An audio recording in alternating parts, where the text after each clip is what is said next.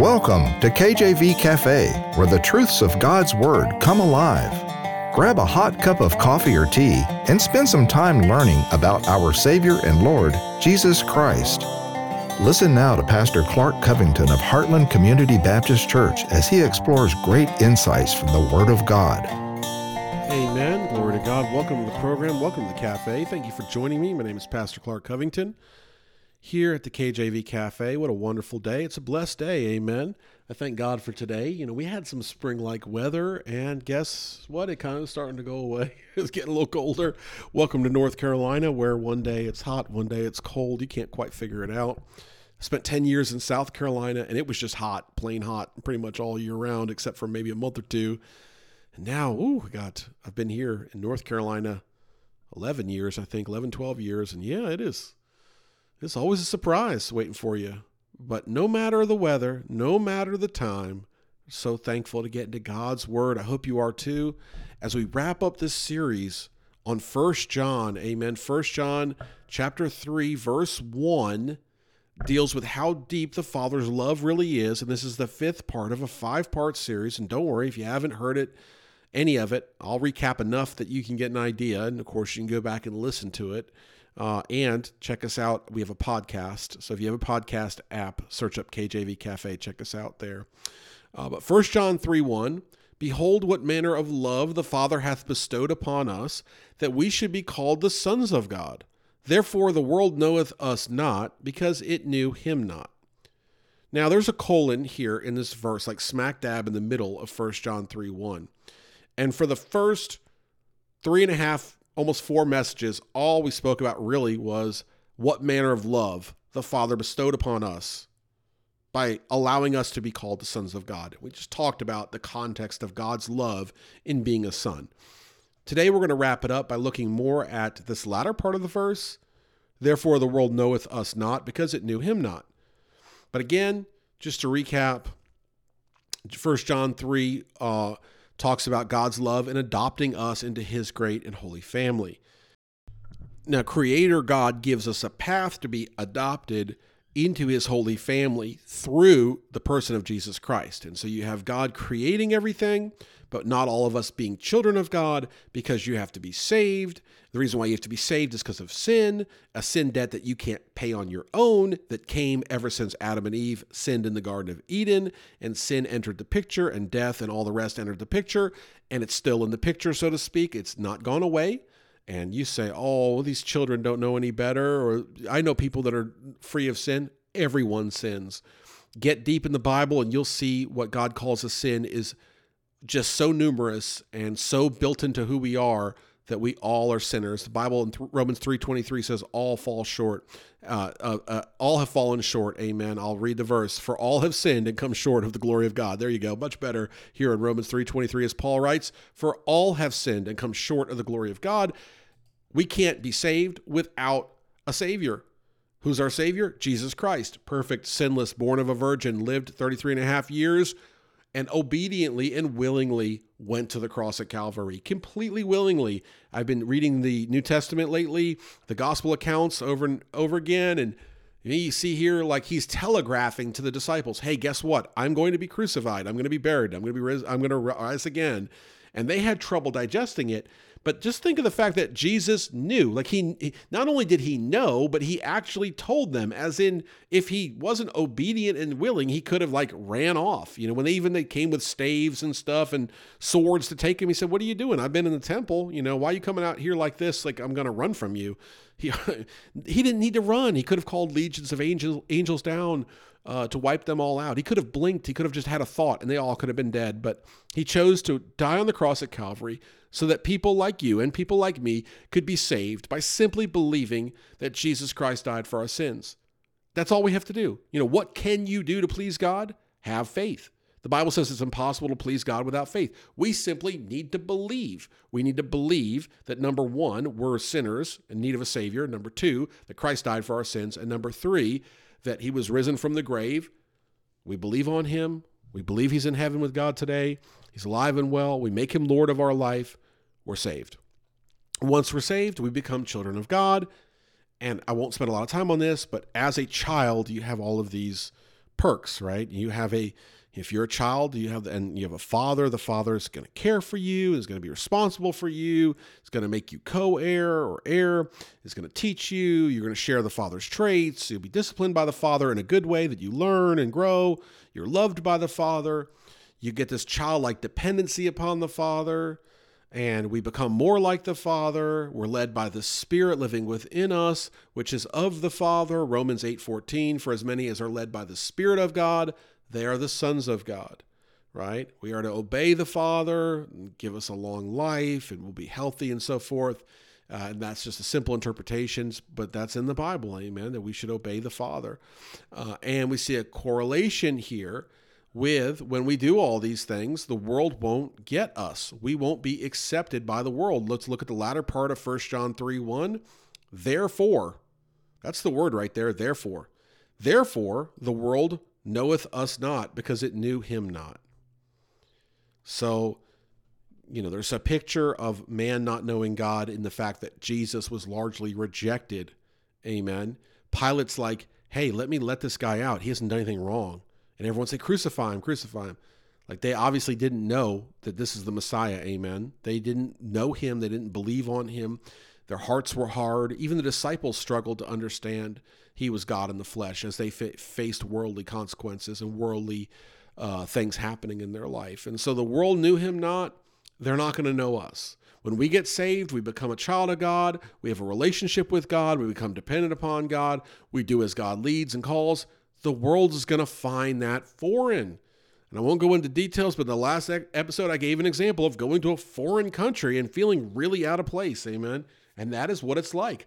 We are not um, at home in this world. Amen. I'm very suspicious of really popular Christians. Like, not saying it's impossible, but I think you're really, really popular in the world. I'm very suspicious because pretty much everything that we learn is antithetical to the world. The world, what's the world? Right? Sin, cussing, gossip, slander, drinking, watching bad stuff, telling dirty jokes, cheating, gambling, drunkenness, drugs, riotous living, on and on. Is that not what the world is as an adult? Amen. And it's not new. I mean, you see, I saw a historical, I don't know what it was, like a biography of a town, I guess you say, story of a town from like the 50s, talking about people after work going and drinking and stuff. In the 50s, you know, that was what, 70 plus years ago, people were doing these things.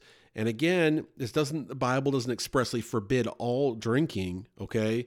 But the Bible promotes and tells you specifically to be sober and gives uh, John the Baptist a compliment when he says he will not drink strong drink. Amen. He's chosen from God on and on. So I don't know. You know, I mean, can you have one and it's okay? I don't know. I could never have one, so I cut it out completely. Amen.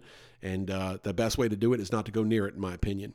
But that's just my opinion. Again, the Bible doesn't expressly forbid it. But the point is, let's say you're out. I mean, you work eight, nine, ten hours, and then you're not going to go home to your family. You're going to go and drink with your buddies, and then you're going to go home to your family. Like the Bible's telling us, men, we need to step it up, teach our kids and be there for our family, love our wives and all this. And so again, it's not new. It's been going on forever. Sin has entered the picture. Christ is our savior. And as we get to know Christ, as we grow as image bearers of Christ, we will become more and more foreign to the world and the world will not understand us. The world will not get us. Amen. You know, the way to set apart in the Old Testament was circumcision, right? That is the way that we were set apart in the Old Testament, the believers were, or God's people were, right?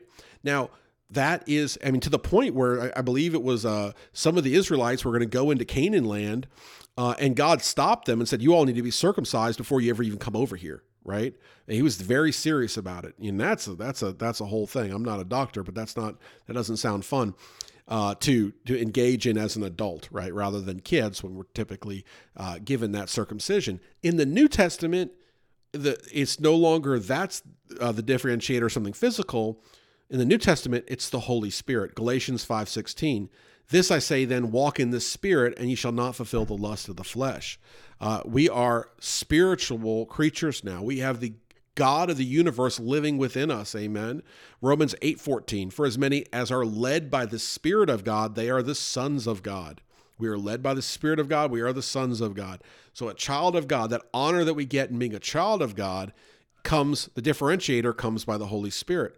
That's why the Bible says don't grieve the Holy Spirit. If you're sitting around telling dirty jokes, you're grieving the Holy Spirit. If you're sitting around watching something you shouldn't watch, you're grieving the Holy Spirit. On and on and on.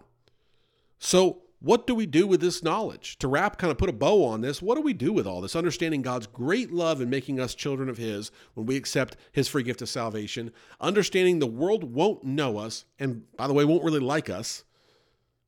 A command from God in His Word is to reciprocate and pass on this love to your father and neighbor. I mean, to God, if you realize the depth of being a child of God. And I don't know how many traits I had. I don't know, maybe a dozen traits that I've spent the last four and a half episodes on of what it means to be a son to a father. Can you imagine like a specialist, you know, maybe a family counselor or, or a specialist in children or or in parenting? They probably have, would have a list of a hundred traits or maybe even more of a good father and son relationship. So understand the depth of what it means to be a child of God and understand that love is applied to those that have been saved. And when you really kind of get a hold of that, now think about going and doing something that would grieve the Lord. You know, going and sinning, going and being ashamed of him, going and living uh, against his will, going and being unequally yoked going and living with a girlfriend before marriage or a boyfriend before marriage, uh, being involved in a, a, relationship that is with the same sex, which we know is an abomination to God, uh, being involved in drugs and alcohol. I mean, again, you know, I'm not trying to point out one's particular sin, but what I'm trying to say is if you've been saved, amen, and I'm preaching here out of the buckle of the Bible belt, and I believe many people listening have legitimately been saved. If you've been saved, then cling on to your Lord and depart from that sinful behavior. Show God the honor and respect He is due while you have free will to do it. Because the Bible says in the time of judgment, every knee shall bow. And by then, it's going to be too late. Amen. You won't be able to say, okay, God, now that I see you're sovereign, now that I see you, now I'm going to go back and do something. By faith, by faith, we are justified by faith. You're going to say, God, I believe. Today I believe. I'm getting rid of this stuff. I'm going to repent. I'm going to live for you, right? That's what we are to do. We are to depart from sin the best that we can. And we know that we have an advocate in Jesus where as we fall into sin, as things mess up, we all fall short, including me, especially me. We all fall short we go to God and we ask for forgiveness. We repent before Him. We're sanctified by God day in and day out. Amen.